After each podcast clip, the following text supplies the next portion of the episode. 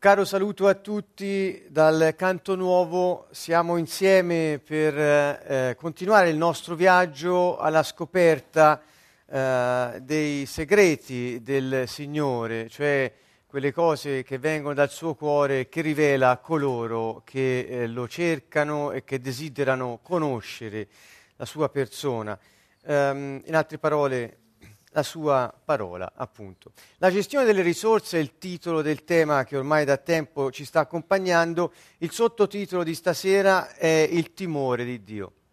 È un uh, argomento, questo del timore di Dio, piuttosto um, denso e quindi andremo abbastanza veloci su alcuni passi che in serie vi eh, darò eh, per aiutare tutti noi a focalizzare la nostra attenzione su quello che ci sta dicendo il Signore quando parla del timore di Dio, quali sono le condizioni per poterlo ricevere e eh, quali sono i frutti che eh, il timore di Dio dà a coloro che eh, lo hanno ricevuto ed accolto nella loro vita. Già parlo di accogliere un timore, non è accogliere un timore, ma accogliere il timore di Dio. Vedremo che cosa vuol dire, ma è un atteggiamento di desiderio di potersi eh, porre in una condizione, ehm, diciamo, adatta a chi si presenta davanti al suo Re, alla sua maestà e alla sua santità già ho anticipato un minimo sul suo contenuto, ma vorrei partire da questa eh, prima parola eh, che è tratta dal libro di Isaia, poiché contiene una perla, un segreto che forse molti non hanno mai notato. Anch'io quando l'ho visto sono rimasto eh, sorpreso e benevolmente meravigliato di quello che ho trovato. Il Signore ci dice in, nel capitolo 33 del libro del profeta Isaia, i tuoi giorni saranno resi sicuri. La saggezza e la conoscenza sono una ricchezza di liberazione. Il timore del Signore è il tesoro di Sion. Ecco, eh, direi che è stato meraviglioso, per quanto stupefacente, scoprire che il tesoro di Sion, il tesoro che il Signore consegna il suo tesoro per noi, che gli apparteniamo di Sion, il tesoro di Dio è il timore di Lui. Ripeto, per me è stata una grande scoperta perché dire che temere Dio è quel tesoro che rende sicuri i nostri giorni, ci dona sapienza e relazione, conoscenza, intimità con Lui, ingredienti per avere una ricca liberazione, direi eh, che sarebbe quanto mai sprovveduto, privo di sapienza, appunto, trascurare l'aspetto del timore di Dio come se fosse qualcosa da cui guardarci bene. Molti infatti confondono la parola timore di Dio con altri tipi di paure che vedremo dopo per distinguerli da ciò che il Signore dice. Ma vedete, ehm, parlando di tesoro e parlando di risorse, non possiamo non parlare del, del timore di Dio, perché Dio lo considera il suo tesoro per gli uomini. Viene in mente subito la parabola eh, narrata in Matteo 13:44, dove dice che il regno dei cieli è simile a un tesoro nascosto nel campo. Anche qui vedete un tesoro nascosto nel campo, abbiamo detto che il campo eh, di Dio siamo noi, così dice la Bibbia, e quindi in noi è nascosto un tesoro, il tesoro di Dio, eh, che un uomo dopo averlo trovato nasconde. Era nascosto, lo trova, lo nasconde ancora, per la gioia che ne ha va a vendere tutto quello che ha per comprare quel campo dove è nascosto e il tesoro che egli ha trovato. Dunque questo tesoro, forse di cui parla il Signore, dico forse perché piace a me fare questo accostamento, non solo per deduzione logica, ma proprio per, eh, diciamo, eh, perché è usata la stessa parola, è un tesoro nascosto nel campo, il campo sono coloro che appartengono al Signore e così eh, eh il, il, il timore del Signore è il tesoro di Sion E quindi eh, quando Gesù parlava, forse parlava proprio di questo tesoro che lui dice è simile al regno dei cieli. Dunque c'è un filo conduttore che ci porta a definire il regno dei cieli come un tesoro, e cioè come il timore di Dio in noi.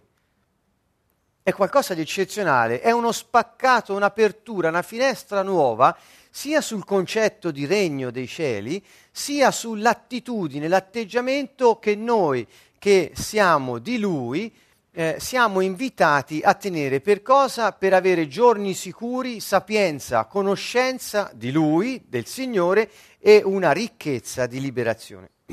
Ancora, seguendo la parola tesoro, troviamo in altri passi del Nuovo Testamento delle, dei riferimenti a questa parola che un certo significato lo evocano. Eh, per esempio in Luca 6:45 Gesù dice l'uomo buono dal suo buon tesoro del suo cuore tira fuori il bene, l'uomo malvagio dal malvagio tesoro del suo cuore tira fuori il male, perché dall'abbondanza del cuore parla la sua bocca. Um, in Matteo c'è un po' lo stesso passo, ma detto in modo diverso. Qui si vede che intanto c'è un tesoro buono e un tesoro cattivo, quindi il tesoro di Dio per i suoi è il tesoro buono e quando qualcuno come quell'uomo che nel campo trova il tesoro, trova in sé il timore di Dio, il regno di Dio all'opera, allora trae dal suo buon tesoro, del suo cuore, quindi sta nel nostro cuore, tira fuori che cosa? Il bene, perché il regno di Dio cioè il timore di Dio nascosto nell'uomo, non è compatibile con il male. Lo vedremo dopo. Dunque c'è qualcosa che Dio ci sta dicendo. Temere Dio vuol dire prendere le distanze dal male e vuol dire tirare fuori il bene da noi perché la sua volontà sia fatta su questa terra. Ancora, c'è un uomo malvagio che ha nel cuore un tesoro malvagio e quando attinge a quel tesoro tira fuori il male. Dunque qualcosa esce dall'uomo buono che è per il bene, perché c'è un tesoro buono dentro quell'uomo. E l'uomo malvagio che tira fuori il male perché dentro il suo cuore c'è un tesoro mal- di malvagità. E dove si vede questo tirar fuori? In cosa consiste? In quello che diciamo. Vedete? Perché, perché vuol dire la spiegazione di quello che c'è prima, perché, dalla, dalla ragione, perché dall'abbondanza del cuore parla la sua bocca. Dunque, qual è il tesoro? Da cosa si vede cosa tiriamo fuori? Da come parliamo? Ne, eh, lo accenneremo più, più avanti perché c'è un riferimento ancora a questo tema del parlare, della lingua, delle parole che tiriamo fuori dalla nostra bocca che parlano dell'abbondanza che abbiamo dentro il cuore.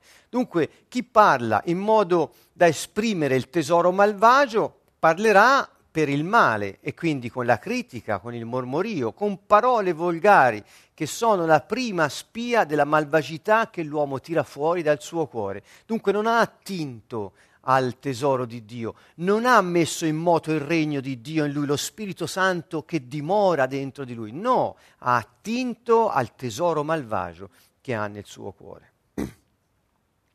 Ancora voglio andare avanti, vedete il tema del tesoro insieme al regno di Dio e ci, eh, eh, ci porta a comprendere che il timore di Dio è qualcosa di molto prezioso che Dio mette nel cuore delle persone affinché queste stiano lontane dal male e anzi compiano il bene sulla terra. Dunque il timore di Dio è proprio questo. Andiamo avanti e vediamo altre parole. Luca 12, 33, 34. Dice Gesù, vendete i vostri beni e dateli in elemosina, fatevi delle borse che non invecchiano, un tesoro inesauribile nel cielo, ancora il tesoro, dove ladro non si avvicina e tignola non rode, perché dov'è il vostro tesoro, lì sarà anche il vostro cuore.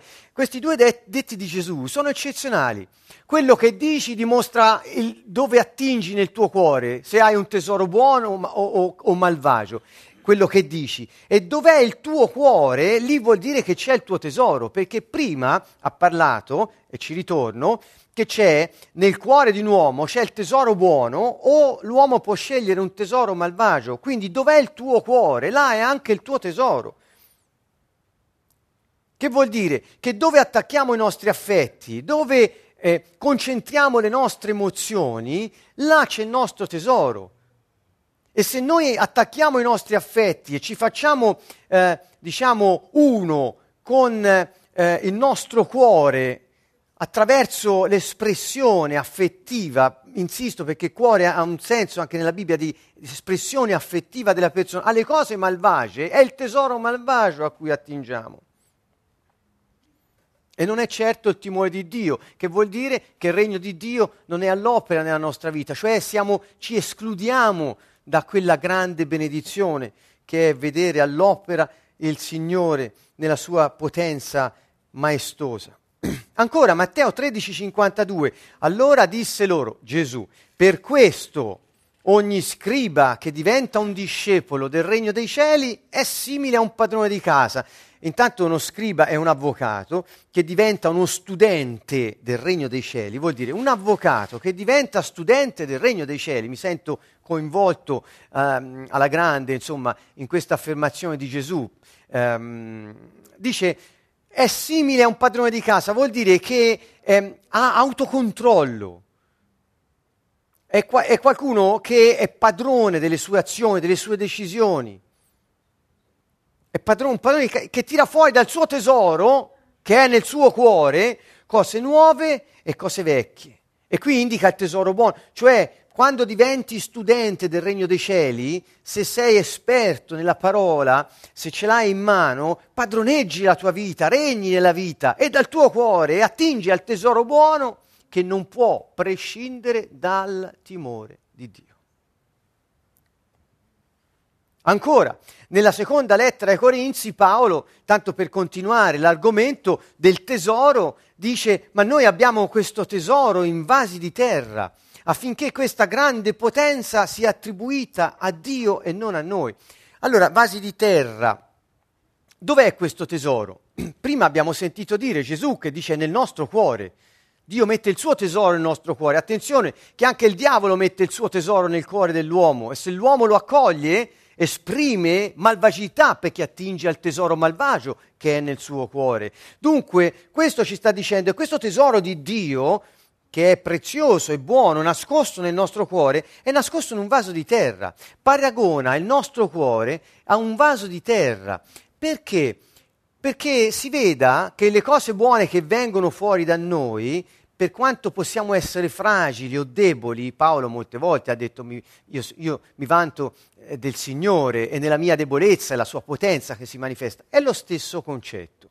Dunque, questo vaso di terra, molti hanno il concetto che vaso di terra equivale a cosa rotta, eh, perché fragile.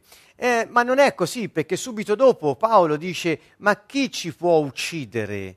Se, eh, se, l'amore di Dio è con noi, niente può spezzarci. La meraviglia è che il nostro cuore è come un vaso di terra, fragile in sé, ma non si rompe perché c'è il tesoro buono dentro. Ecco, questo è il concetto che voglio eh, eh, illustrare. E cioè, nonostante tutto ciò che il nostro cuore può attraversare durante la nostra vita, eh, di positivo o meno, parlo delle circostanze della, della vita, e quindi è un cuore che come un vaso di terra comunque non si rompe, perché c'è un tesoro buono dentro e se attingiamo a quel tesoro con il timore di Dio, il regno di Dio è all'opera e quel sistema superiore del re si mette in moto in questa dimensione eh, dominando su ogni circostanza. Efesini 1.8 ancora dice, egli, parla di Dio, illumini gli occhi del vostro cuore, questo cuore che è il contenitore del timore di Dio e del tesoro, cioè il regno di Dio, e dice affinché sappiate a quale speranza vi ha chiamati, qual è del, la ricchezza della gloria della sua eredità che vi riserva tra i santi, illumini gli occhi del vostro cuore, a quale speranza vi ha chiamati. Ancora voglio illustrare sul timore di Dio che eh, entrando più nel vivo della definizione par- della parola timore, questo per mettere tutti a proprio agio, dopo che ho spiegato eh, brevemente il parallelo tra regno di Dio, tesoro di Dio, timore di Dio, quindi le tre cose vanno insieme per il bene che l'uomo tira fuori dal suo buon tesoro che è nel suo cuore, questo per ora abbiamo detto, voglio spiegare meglio questa parola, timore. perché è una parola che spesso, anche tra i cristiani, in qualche modo eh, eh, le persone ne vogliono prendere la distanza, come se parlare di timore, evocando la paura, le persone pensassero che occorre avere paura di Dio nel senso che ora andrò a spiegare e che non è. Intanto partiamo da questo principio. 2 Timoteo 1,7. Dio infatti ci ha dato uno spirito non di timidezza e questa parola nel greco, che è la lingua originale da, in cui abbiamo ricevuto questa lettera di Paolo, parla di paura, di atteggiamento timido, pauroso, insicuro, quasi eh, ecco, eh, timoroso, ma di forza, d'amore e di autocontrollo. Intanto ecco questo qui, non abbiamo uno spirito di paura o di timidezza. E ancora 1 Giovanni 4,17 è chiaro, in questo l'amore è reso perfetto in noi, che nel giorno del giudizio abbiamo fiducia, perché quale egli è, ta- egli è, tali siamo anche noi in questo mondo. Cioè lui sta dicendo non c'è paura nell'amore, se continuate la lettura troverete non c'è paura nell'amore, perché l'amore perfetto scaccia la paura.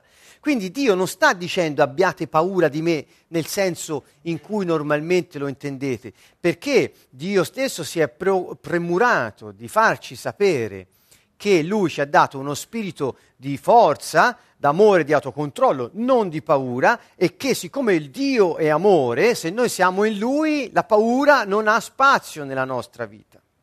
Qual, di quale paura stiamo parlando? Dio dice non del timore di me, ma state parlando di un'altra paura. E questo lo vedremo.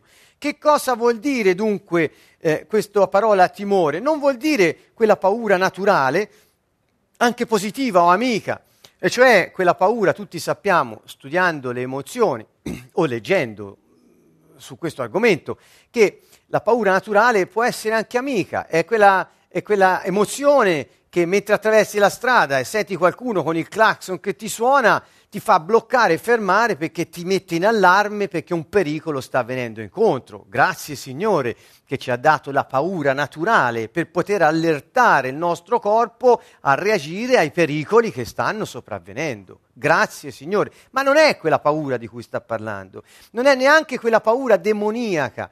Di che, che cosa intendo per paura demoniaca? Intendo per eh, quella paura che ci porta alla paralisi, a bloccarci, ci porta ad avere eh, eh, paura di noi stessi, paura degli altri uomini, paura della vita e delle circostanze, paura di essere attivi e quelli che siamo, è quella paura che ti mette in condizione di non funzionare. Vedete, la paura naturale è una paura amica perché ti mette in condizione di funzionare per la vita. La paura ha senso se rivolta verso il futuro per mettersi in moto contro pericoli. Quindi eh, ci allerta per la vita. Invece la paura demoniaca non ci allerta per la vita, ma ci blocca per la morte. Perché nella, in, nell'immobilismo, nella passività siamo predisposti a non funzionare. Questa è la paura demoniaca. E ripeto, ho voluto fare questa distinzione perché non sia sempre demonizzata la paura, perché grazie alla paura molte volte possiamo riuscire a far fronte ai pericoli che arrivano, ma è quella sana che ci dà forza, ci sveglia. Dunque, Dio non parla né dell'una né dell'altra, né della paura degli uomini poi. Cioè, in molti passi della Bibbia troviamo non incuta più timore l'uomo fatto di terra. L'avrete letto un po' tutti? Forse no, io sì, in un salmo, ma lo troverete. Se lo, cerche, se lo, cercherete lo troverete. Non incuta più timore l'uomo fatto di terra, vuol dire che gli uomini non, ti, non incuteranno più timore. Ecco, non è neanche quella paura lì degli esseri umani in generale, quella che ti fa eh, agire in modo dipendente e simbiotico o in altro, in altro modo. Dunque, non parliamo di qui. Che vuol dire allora? Vi do tre parole molto semplici sul significato. Prima di parlare di questo vorrei farvi vedere questa parola. Eh, eh, Mosè, nella lettera agli ebrei, ha detto di Mosè quando eh, sul monte ehm, ehm, incontrò il Signore, vide la gloria del Signore, la gloria, cioè la gloria del Signore vuol dire la sua presenza pesante nella storia, la sua presenza pesante perché vuol dire pesantezza del Signore, la gloria del Signore. E dice che quello che Mosè vide era uno spettacolo, tanto per cominciare, qualcosa di strabiliante, che era tanto spaventevole, vedete, spavento, paura, timore, che Mosè disse sono spaventato e tremo. Quindi che cosa portò eh, Mosè a questo timore che lo fece spaventare e tremare? La gloria del Signore, e cioè la, il timore di Dio è quella eh, emozione eh, o quello stato d'animo, quella attitudine, ho usato tre distinte parole perché di tre cose diverse si tratta, allora, che eh, sono la nostra reazione alla maestà, alla potenza e alla santità. Dunque, quando noi ci troviamo davanti alla maestà del Re, quando noi ci troviamo davanti alla potenza del Re, quando noi ci troviamo davanti alla santità del Re, l'effetto emotivo, attitudinale che provoca in noi lo stato d'animo è di timore come soggezione. Non è una soggezione negativa. Ho usato questa parola perché non ne ho trovate altre. Ma è quella reazione dell'uomo di fronte alla stupenda maestà e santità di Dio, che altro non fai che rimanere quasi ammirato nella soggezione, perché sai che Dio è più grande di te. E quando sai che Dio è più grande di te perché è maestoso, cioè è re indiscusso e sovrano, perché sai che è potente al di là di ogni potenza naturale che tu possa immaginare e soprannaturale che sai che esiste, e sai che è santo al di là di ogni santità, perfezione che tu possa nemmeno immaginare, la, la, la, reazione emotiva e attitudinale nostra è quella del timore, della soggezione, perché sei davanti alla persona più importante dell'universo nell'eternità. Questo è il timore di cui parla il Signore. E ancora è la rivere- reverenza. La reverenza è qualcosa che è eh, una nostra risposta alla rivelazione.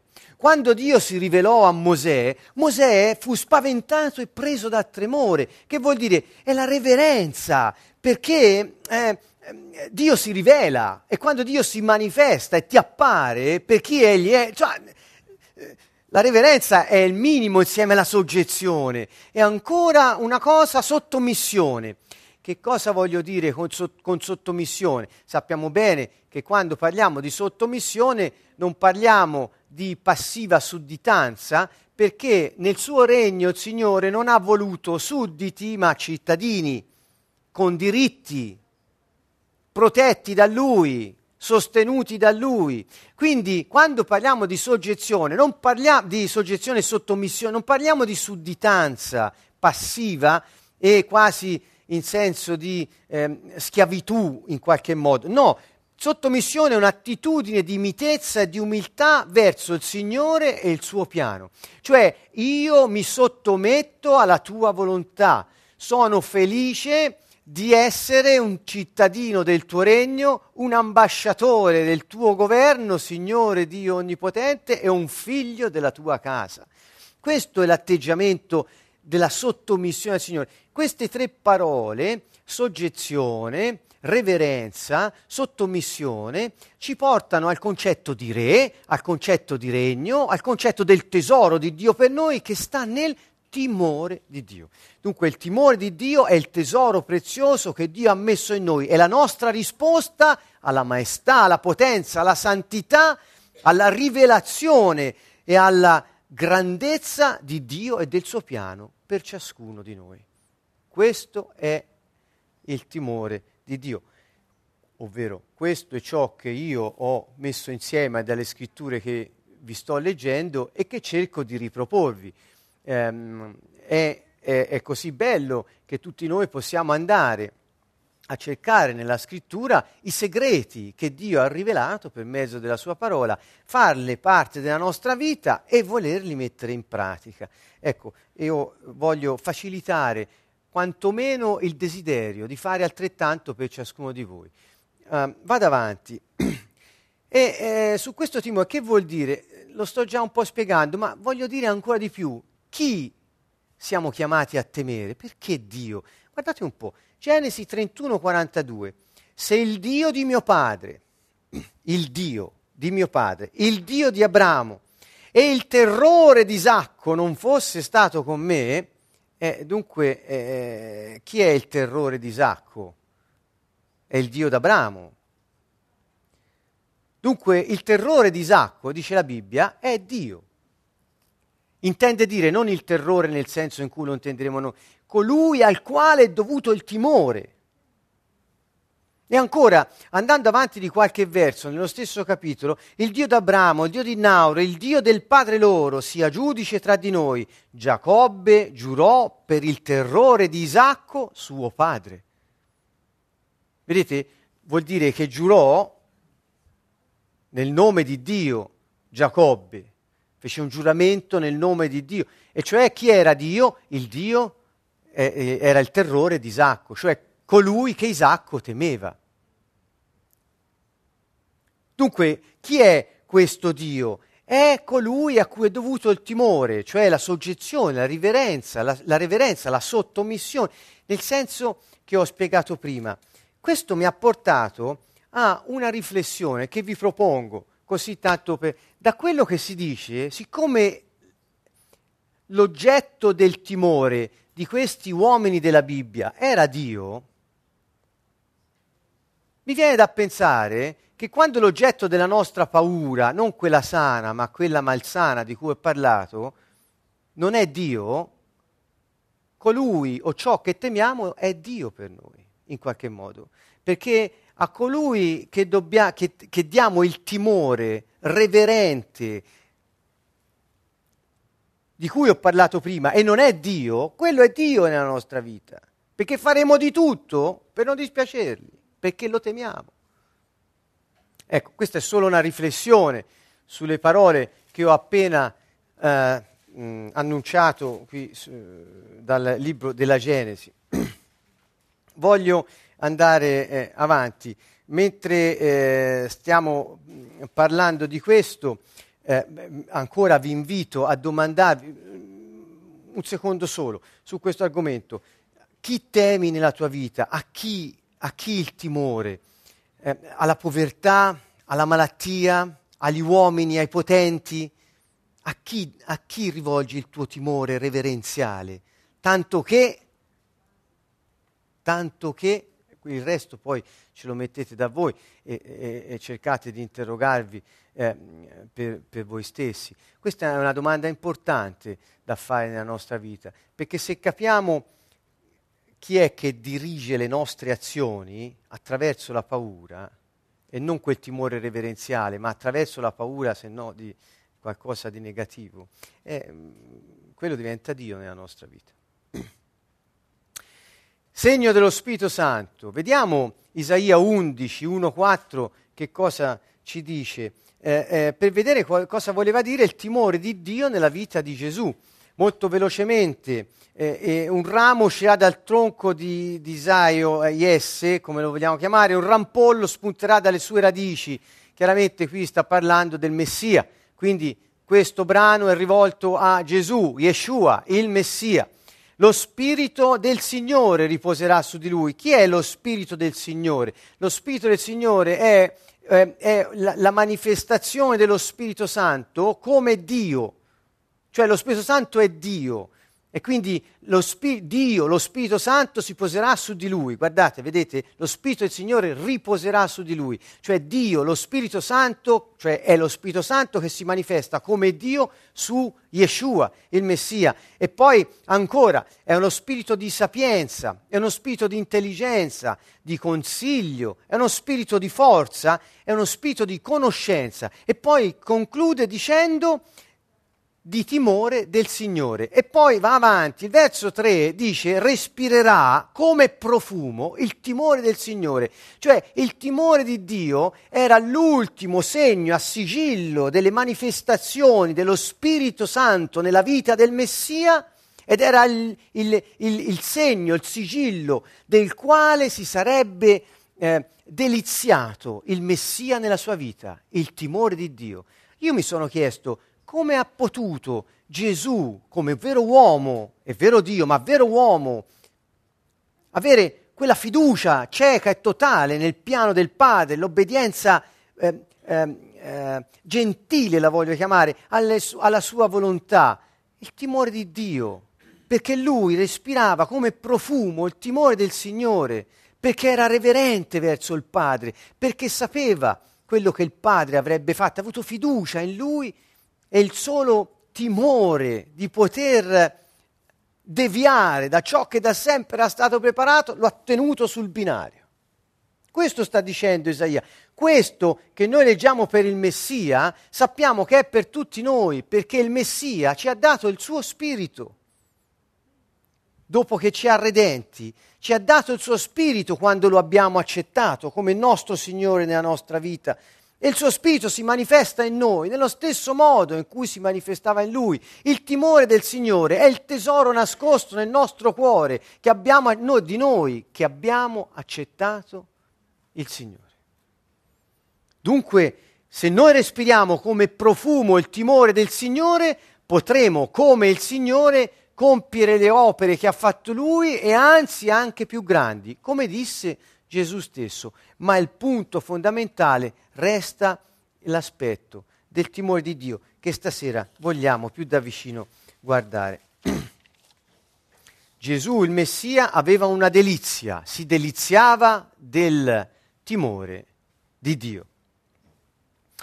Condizioni per riceverlo. Il timore di Dio è qualcosa che si riceve, come avete visto, lo Spirito di Dio, Dio lo Spirito Santo si è posato sul Signore, quasi riposato su di Lui e ha manifestato la sua presenza con vari aspetti, quella rivelazione della sua presenza che genera timore in colui che lo riceve. Guardate, eh, eh, venite figlioli, il Salmo 34, ascoltatemi, io vi insegnerò il timore del Signore. Chi parla è lo Spirito Santo, perché Gesù ha detto lui vi insegnerà ogni cosa vi ricorderà tutto quello che io vi ho detto, vi porterà la verità tutta intera. Che cosa, che cosa ci dice lo Spirito Santo? Venite figlioli, figli, venite, non sudditi, cittadini, eh, cioè, figli, non servi. Allora dice venite, figlioli, ascoltatemi, porgete l'orecchio, vuol dire state in attesa delle, delle mie parole, delle mie istruzioni. Io vi insegnerò il timore del Signore. Il timore di Dio è qualcosa che si insegna che Dio insegna all'uomo. Il tesoro che mette nel suo cuore è qualcosa che poi viene raffinato, viene consolidato attraverso l'insegnamento dello Spirito Santo. E l'insegnamento dello Spirito Santo è qualcosa che necessita della nostra attenzione. Ascoltatemi, figlioli, io vi insegnerò il timore del Signore. Quindi non solo il timore del Signore viene insegnato, ma ci dice qualcosa, possiamo imparare. A far cosa? Da, per, per aver, no, è per scoprirlo. Il tesoro nascosto lo trova e poi eh, compra tutto il campo. Insomma, eh, eh, salto poi il resto dei, dei, dei, di questo salmo, che pure ho messo qui. Vedete al verso 13, trattieni la tua lingua dal male, le tue labbra da parole bugiarde. Abbiamo detto che Gesù quando parla del tesoro e del cuore buono, del cuore col tesoro buono o malvagio, dice che la bocca parla dell'abbondanza del cuore e, abbiamo detto che la lingua è il modo di parlare, la bugia, l, eh, la malvagità, la volgarità è qualcosa che dimostra, manifesta ciò che è nascosto nel nostro cuore, cioè il tesoro malvagio in quel caso. E allora eh, eh, dice io ti insegno il timore di Dio, trattieni la tua lingua, vedete, dal male. Il timore di Dio è incompatibile con il male. E se dici di aver timore di Dio, ma parli volgare, non hai timore di Dio. Perché la bocca parla della verità, che non si vede perché è nascosta nel tuo cuore, ma si manifesta. E ancora, allontanati dal male, fai il bene, cerca la pace, adoperati per essa. Gli occhi del Signore sono sui giusti. E qui c'è un altro riferimento. La parola di Dio spesso a, a, associa il timorato di Dio, cioè colui che ha timore di Dio, con il giusto. Ecco, questa è soltanto una riflessione. Perché? Perché i suoi orecchi sono attenti al grido dei giusti. Vabbè, questo introduce altre cose. Proverbi. ehm, eh, Proverbi 1, 25 e seguenti. Dice, dice il Signore, anzi avete respinto il mio consiglio e della mia correzione non ne avete voluto sapere. Anch'io riderò delle vostre sventure, mi farò beffe quando lo spavento vi piomberà addosso. Quando lo spavento vi piomberà addosso come una tempesta, quando la sventura vi investirà come un uragano, vi cadranno addosso l'afflizione e l'angoscia. Allora mi chiameranno, ma io non risponderò. Mi cercheranno con premura, ma non mi troveranno. Poiché hanno odiato la conoscenza, non hanno scelto il timore del Signore. Allora, che ci sta dicendo Dio?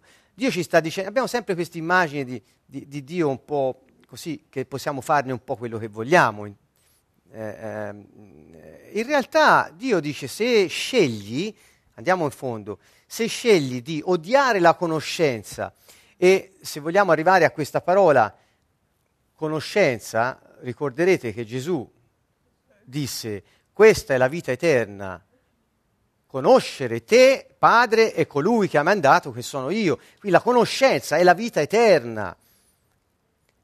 E allora, ecco, se hai odiato la vita eterna, cioè il piano di Dio per te, se lo odi, perché non hai scelto di temere il Signore, quello che hai scelto avrai. Io ti lascerò alla tua scelta. Dio sta dicendo questo. Dunque, il timore di Dio è uno spartiacque.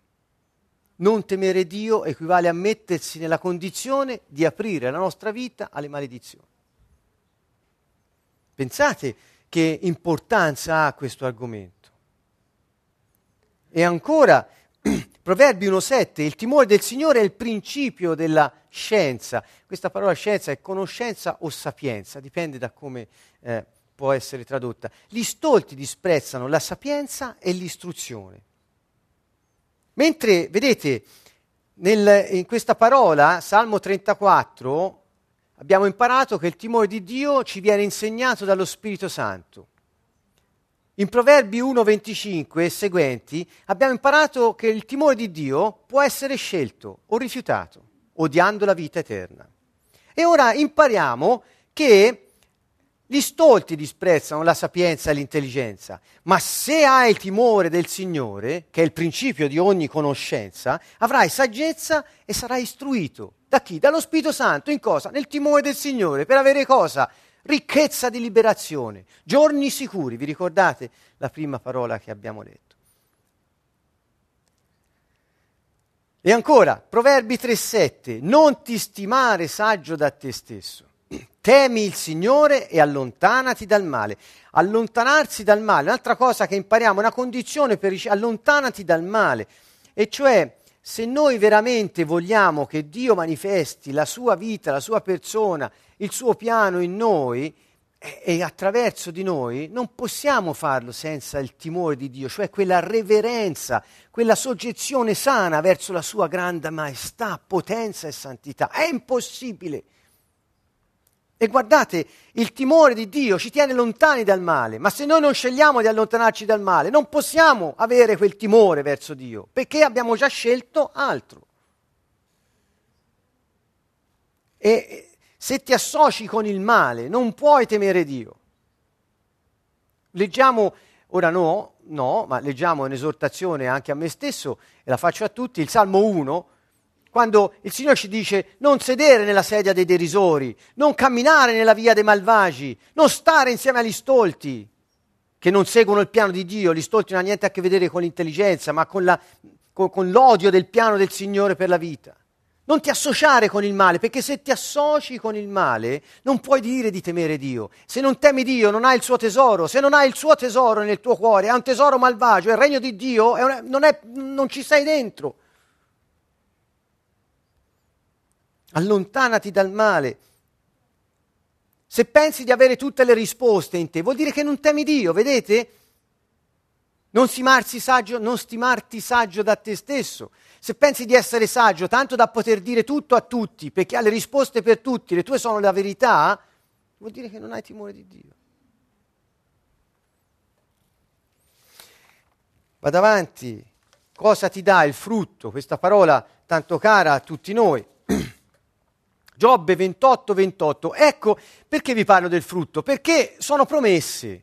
Che il Signore, ora, ora veniamo alle promesse, abbiamo capito tante cose, condizioni, premesse, concetti, significati. Vediamo quando invece hai accettato, accolto nel tuo cuore il timore di Dio, che cosa Dio dice che questo produce, qual è il frutto.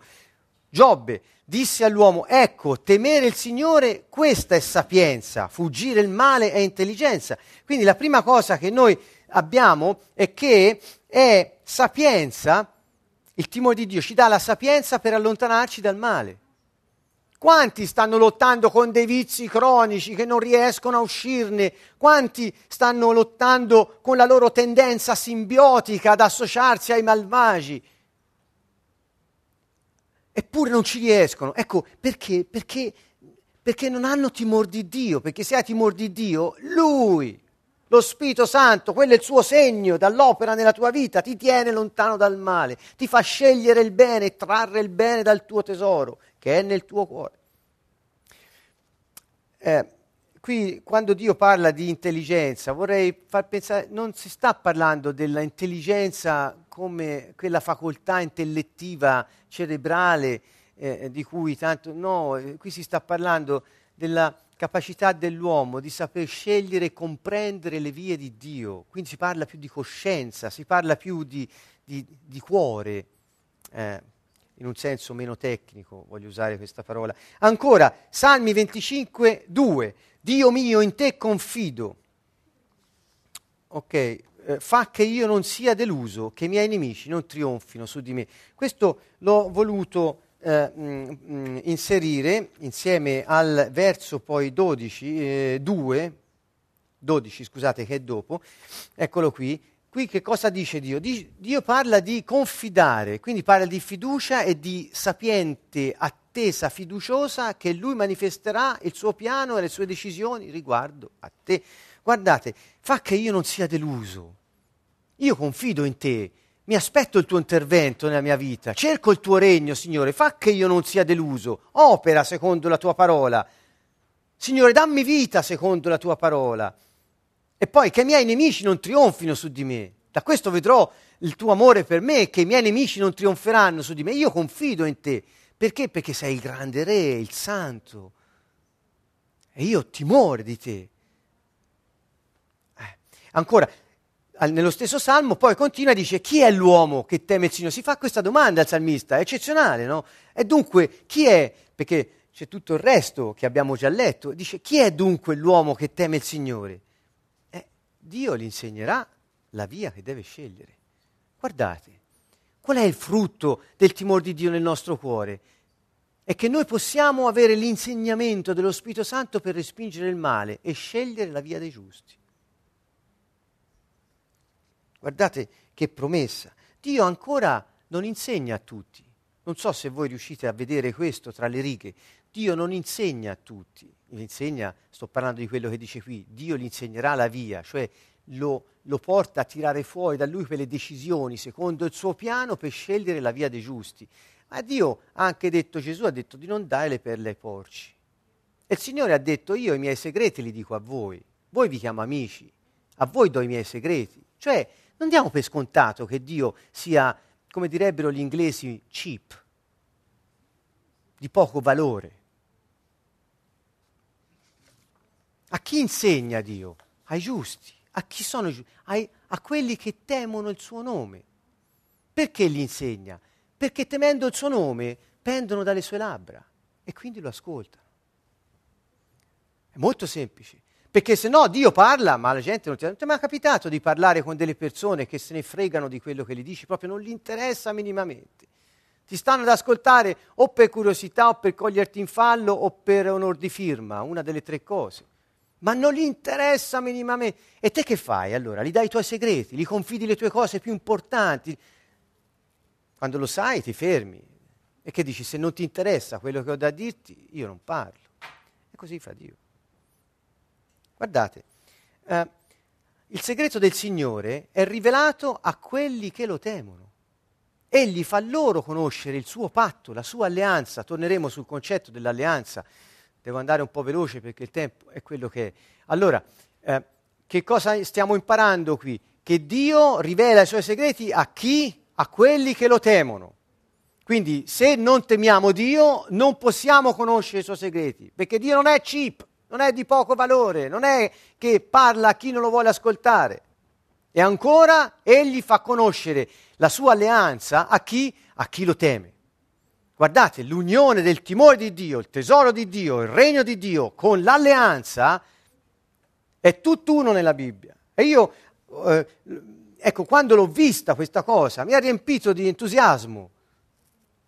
Come posso io non, non pensare di desiderare di temere Dio? Perché se temo Dio ho tutto quello che Lui ha detto che io avrò e in più conoscerò la sua alleanza e ne sarò custode anche dentro di me, nel mio cuore. Andiamo avanti, Luca 8:10, egli disse, a voi è dato conoscere i misteri, i segreti del regno di Dio, ma agli altri solo in parabole, perché vedendo non vedano, udendo non intendano. Non hai veramente interesse in me, ma solo in quello che ti posso dare perché ora hai bisogno e domani per te sono nessuno? E allora ti racconto due o tre parabole, perché tu possa sentire il profumo di qualcosa che è nascosto in quella sapienza della parabola, ma se la vuoi andrai a cercarla, allora ti parlerò. Ecco il senso della parabola è questo. Ancora il frutto, Salmo 103, oh, oh, parto dal verso 13, come un padre ha compassione verso i suoi figli, così ha compassione il Signore verso quelli che lo temono. Se temi Dio, la sua compassione è su di te. Non voglio dire che Dio non ha compassione di chi non lo teme, perché sennò morirebbero all'istante. Ma Dio qui garantisce qualcosa di importante, è un frutto, è qualcosa che si manifesta inevitabilmente nella tua vita per il fatto che temi Dio, poiché Egli conosce la nostra natura, si ricorda che siamo polvere. E andiamo avanti, vedete? Verso 17, ma l'amore del Signore è senza fine per quelli che lo temono a me ha fatto riflettere, io non voglio trarre nessuna conclusione qui, eh, la, sembra quasi che queste, eh, l'amore del Signore è senza fine. Che vuol dire? Che l'amore del Signore ha fine per quelli che non lo temono? E Dio è grande nell'amore, lento all'ira. Sta, Dio, Dio ci sta dicendo, la corda la puoi tirare quando vuoi, ma ce l'ho io in mano il comando. Se scegli altro, scegli altro. Io ho pazienza, sono lento all'ira. Mi fa riflettere, io so, è una riflessione. E la sua rettitudine è per i figli dei loro figli. Quindi vedete, il timore di Dio produce nelle generazioni una moltiplicazione dell'amore del Signore senza fine, anche per i figli di coloro che temono il Signore. Per quelli, chi sono questi che temono Dio? Quelli che custodiscono la sua alleanza. I segreti sono per chi li teme. Solo gli alleati vanno dati i segreti, non ai nemici. Ma dareste voi i vostri segreti a chi è tuo nemico e non è tuo alleato? No, e così fa Dio. Dio sta dicendo, se siete miei alleati e conoscete il mio patto è perché avete timore di Dio. Se lo custodite, se restate nell'alleanza è perché avete timore di me. E cioè siete desiderosi che io intervenga nella vostra vita come ho deciso di fare. Chi sono quelli che custodiscono l'alleanza? Sono quelli che si ricordano di mettere in pratica i comandamenti del Signore. Ricordate nel Vangelo di Giovanni, quando Gesù dice, se mi amate osserverete i miei comandamenti, se osservate i miei comandamenti il Padre verrà a voi, io verrò a voi. Restate nel mio amore, se resterete nel mio amore potrete chiedere tutto quello che volete, io lo farò. Se stai nell'amore di Dio è perché lo temi e se lo temi ami i suoi comandamenti, non odi il suo piano e se ami i suoi comandamenti lui realizzerà il suo piano per te e avrai giorni sicuri e avrai ricchezza di liberazione e avrai pace in tutta la tua famiglia per generazioni. Queste sono le promesse del Signore per chi lo teme. Il Signore ha stabilito il suo trono dove? Nei cieli e il suo regno si estende dominando su tutto. Questa è una chiusura per dire io sono il Signore. E ancora, voglio andare avanti perché questo concetto del timore dell'alleanza mi fa eco con la parola, eh, non l'ho messa qui, eh, ma ve la dico lo stesso, Efesini, dove dice sottomettetevi gli uni agli altri nel timore del Signore. Quando parla dell'alleanza matrimoniale, dice, eh, eh, dice la donna stia sottomessa al marito, il marito ami la donna, la moglie. Quindi parla di una reciproca eh, attitudine dell'uno verso l'altro nei modi specifici che dice, perché nel timore del Signore, di stare sottomessi l'uno all'altro, nel timore del Signore, ciò che garantisce il successo dei matrimoni è il timore di Dio, perché quella è l'alleanza su cui si fonda. Dio dice custodiscono l'alleanza, è il timore di Dio che, consente all'uomo di, di custodire l'alleanza. E siccome il matrimonio è un'alleanza tra un uomo e una donna, nella fedeltà per tutta la vita. Di questo si tratta. Come fai a custodire un'alleanza se non hai timore di Dio che ti unisce? Impossibile.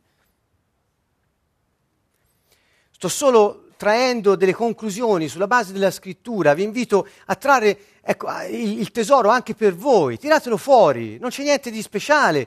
Eh, eh, è solo il desiderio di conoscere il pensiero del Signore. Sottomettetevi dunque gli uni agli altri, cioè rispettatevi, abbiate reverenza, soggezione per la santità che è nell'altro. Perché? Perché c'è Dio nell'altro che crede nel Signore, è presente il Signore. Proverbi 10:27, il frutto, il timore del Signore che fa? Accresce i giorni.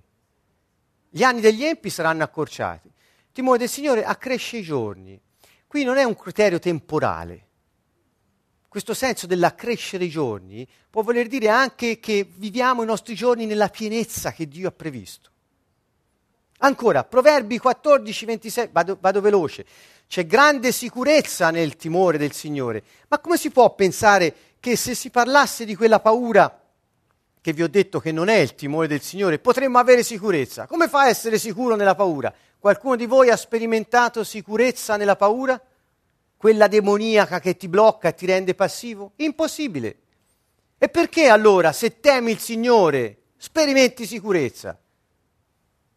Perché ti sottometti alla maestà sovrana di tutto.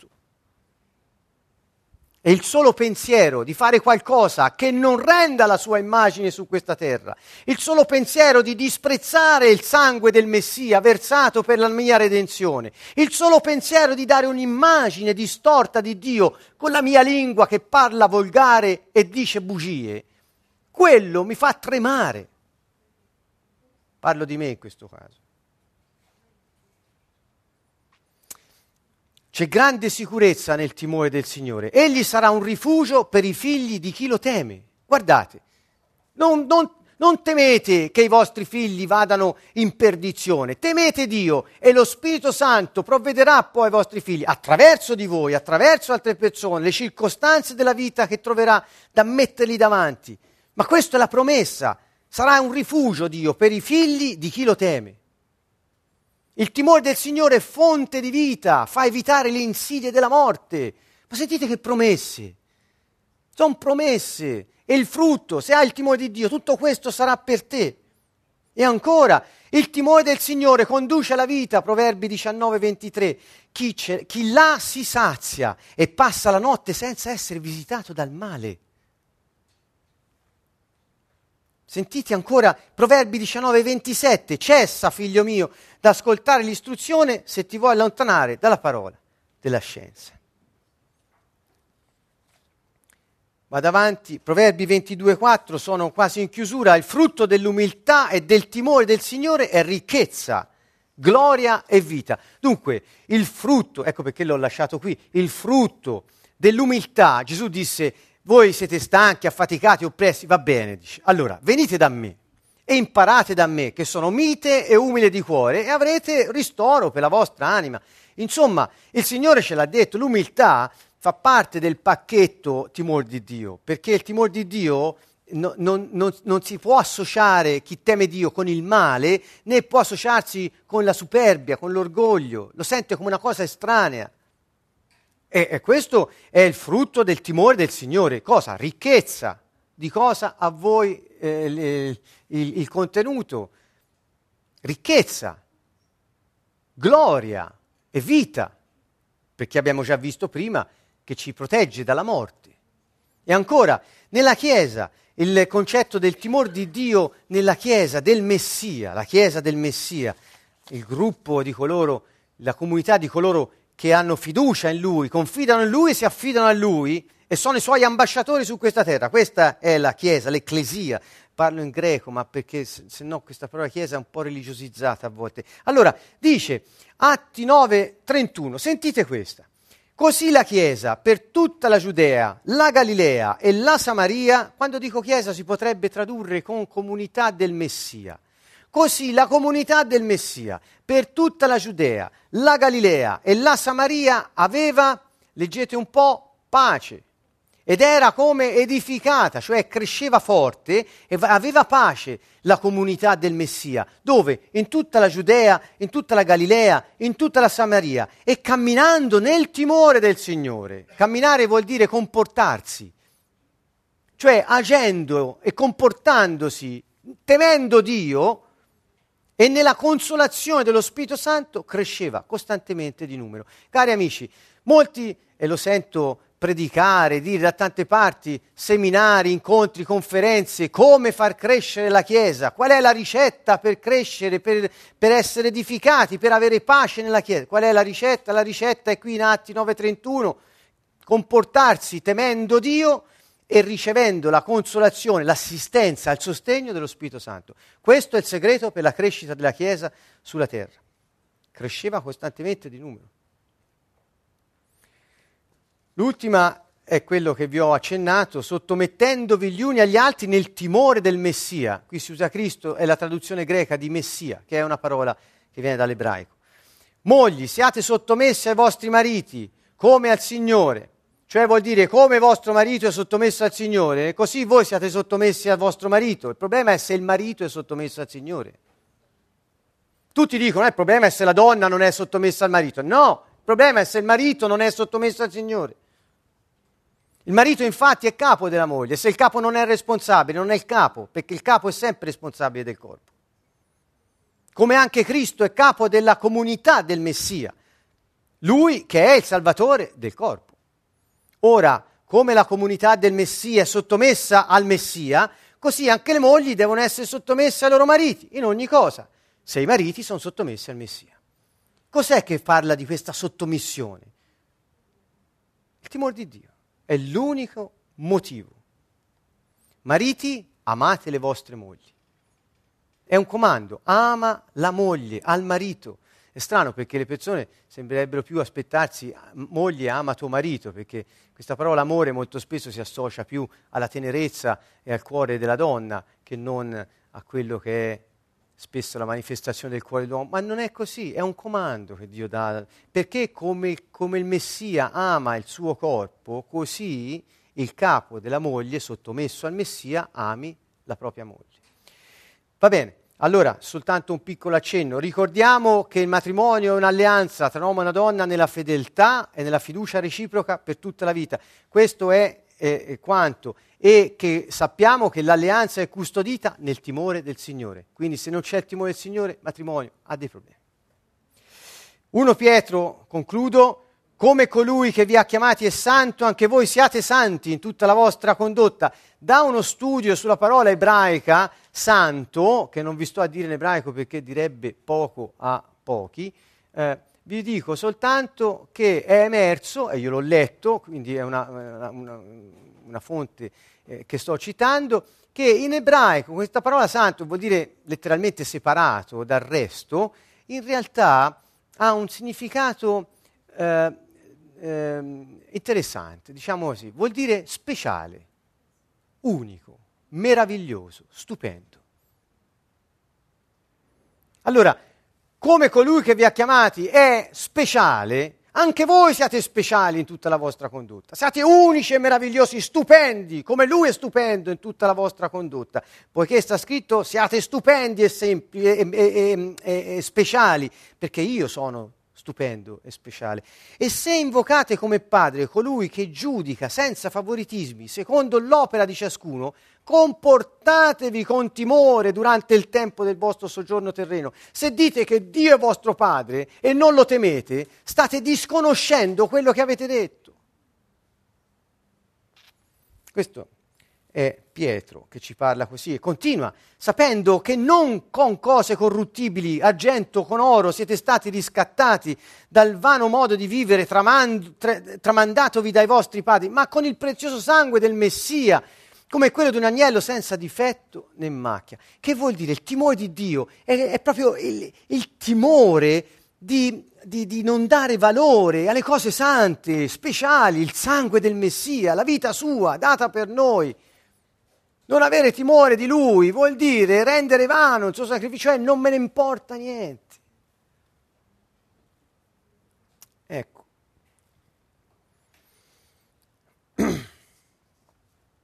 Cinque cose in conclusione, ho due minuti. Figlio mio, ci dice il Signore nel libro dei Proverbi, se, vedete il se, l'ho sottolineato, perché dove c'è un se io tremo quando leggo, perché vuol dire che c'è una condizione prima. E allora, ecco, se accetti le mie parole, se riponi i miei comandamenti custodendoli in te, questa parola è per chi accetta le parole del Signore. Che vuol dire accettare la parola del Signore? Vuol dire prenderla come verità, riceverla come verità e metterla in pratica. Questo vuol dire accettare, non leggerla o studiarla o impararla a memoria vuol dire accettarla come verità, cioè l'informazione originaria su tutto ciò che ti trovi davanti nella vita, Dio ha l'informazione originaria e la metti in pratica. E se custodisci i miei comandamenti nel tuo cuore, in te, se, qui è, è girando, perché noi eh, in italiano abbiamo un modo un po', quasi un po' poetico di... Allora, se inclini, giri l'orecchio verso la sapienza. Come si fa a girare l'orecchio? Eh, una versione, una traduzione possibile è girare l'orecchio. Ascolta, figlio mio, ti insegnerò il timore di Dio. Ricordate, ascolta. Se non ascolti, io non ti parlo. Questo era il punto. Ma alcuni dicono anche inclinare l'orecchio. Per inclinare o girare, è come se dobbiamo in qualche modo abbassare la nostra testa, cioè sottomettersi alla sua maestà, applicando il tuo cuore a comprendere.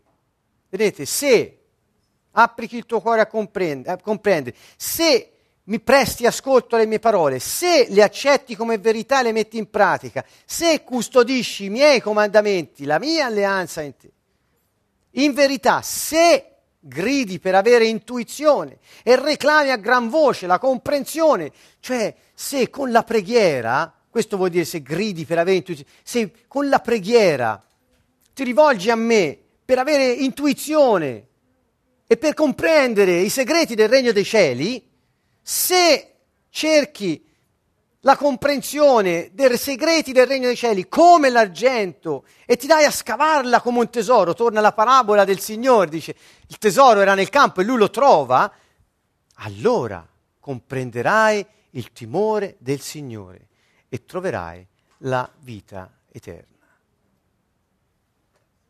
Lo rileggo, ho detto troverai la vita eterna, ho tradotto liberamente perché troverai la conoscenza di Dio, Gesù dice che la vita eterna è la conoscenza di Dio, quindi qui quando ci dice quando te comprenderai il timore del Signore, allora troverai la vita eterna. Fa un po' tremare appunto perché se non trovi la vita eterna, perché non hai il timore del Signore, chi ha trovato? Al massimo una religione.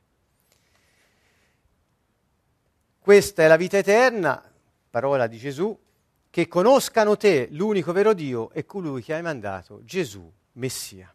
Conoscenza qui vuol dire percezione, discernimento, comprensione, sapienza.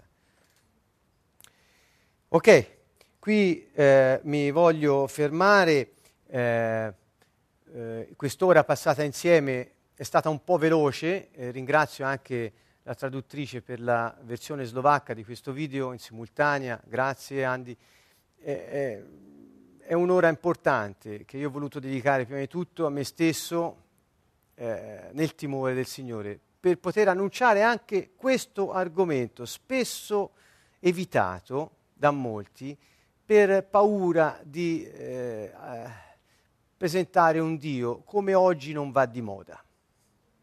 Ecco, bene, con questa riflessione molto semplice io vi saluto e vi invito a cercare il timore del Signore, è il tesoro nascosto nel vostro cuore. Non, non è lontano, non è lontano, è nel nostro cuore, basta desiderarlo e volerlo e Lui, lo Spirito Santo, vi insegnerà tutto sul timore del Signore. Un caro saluto a tutti dal canto nuovo, alla prossima volta.